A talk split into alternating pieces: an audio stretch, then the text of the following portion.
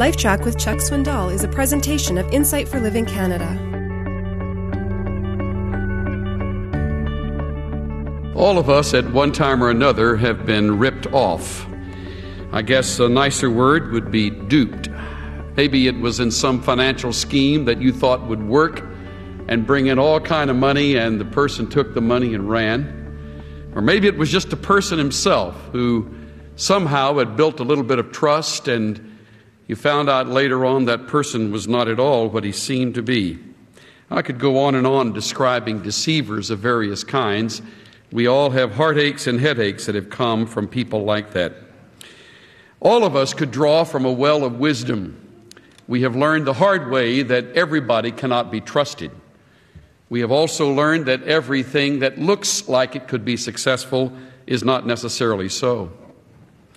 Um, I heard the other day about a conversation between an older, seasoned gentleman who was, who was very successful as he was being looked up to by a younger uh, Turk that was looking forward to a life of success like his mentor. And he asked his friend, Tell me, what is the secret of your great success? And the older man, not a man of many words, said simply, Good decisions. Hmm, sounded, sounded profound, so the fellow wrote that down. Good decisions. He said, Well, uh, let me ask you, um, uh, how do you learn uh, to make good decisions?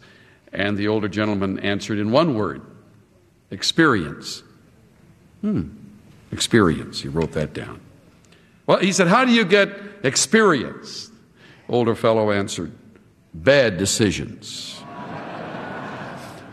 All of us have our own war stories. I certainly have a dozen or so from my life, and you have a number of them from your life. These we draw from our bank of memory, and we recall them at times with a great deal of anguish and pain. It would be safe to say that of all the bad decisions we could make, among the worst is a decision to follow a religious counterfeit. And if the truth were known, some of you listening right now know personally what I'm talking about. Some of you for years have followed a fake, a, a religious phony.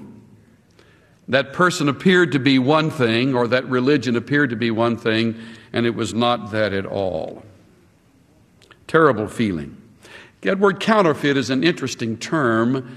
It means contrary to fact, counter fact. Think of that opposite from what it appears to be. When you, when you look at this situation on the basis of fact, it doesn't hold up, it doesn't hold water. Now, don't misunderstand, counterfeit doesn't look like a fake. Counterfeit looks real.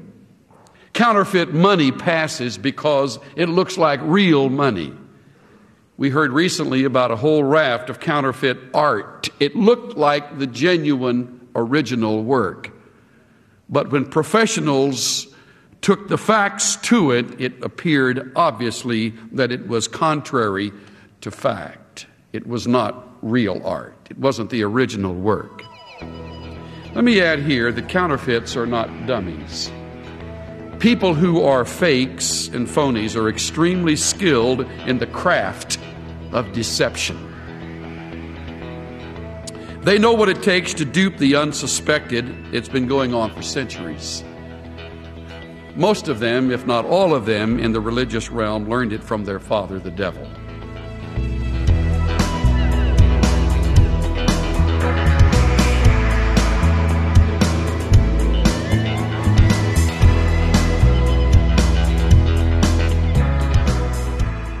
Religious counterfeits are skilled at being deceptive.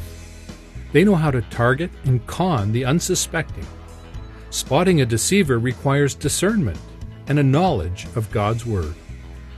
This is Steve Johnson of Insight for Living Canada.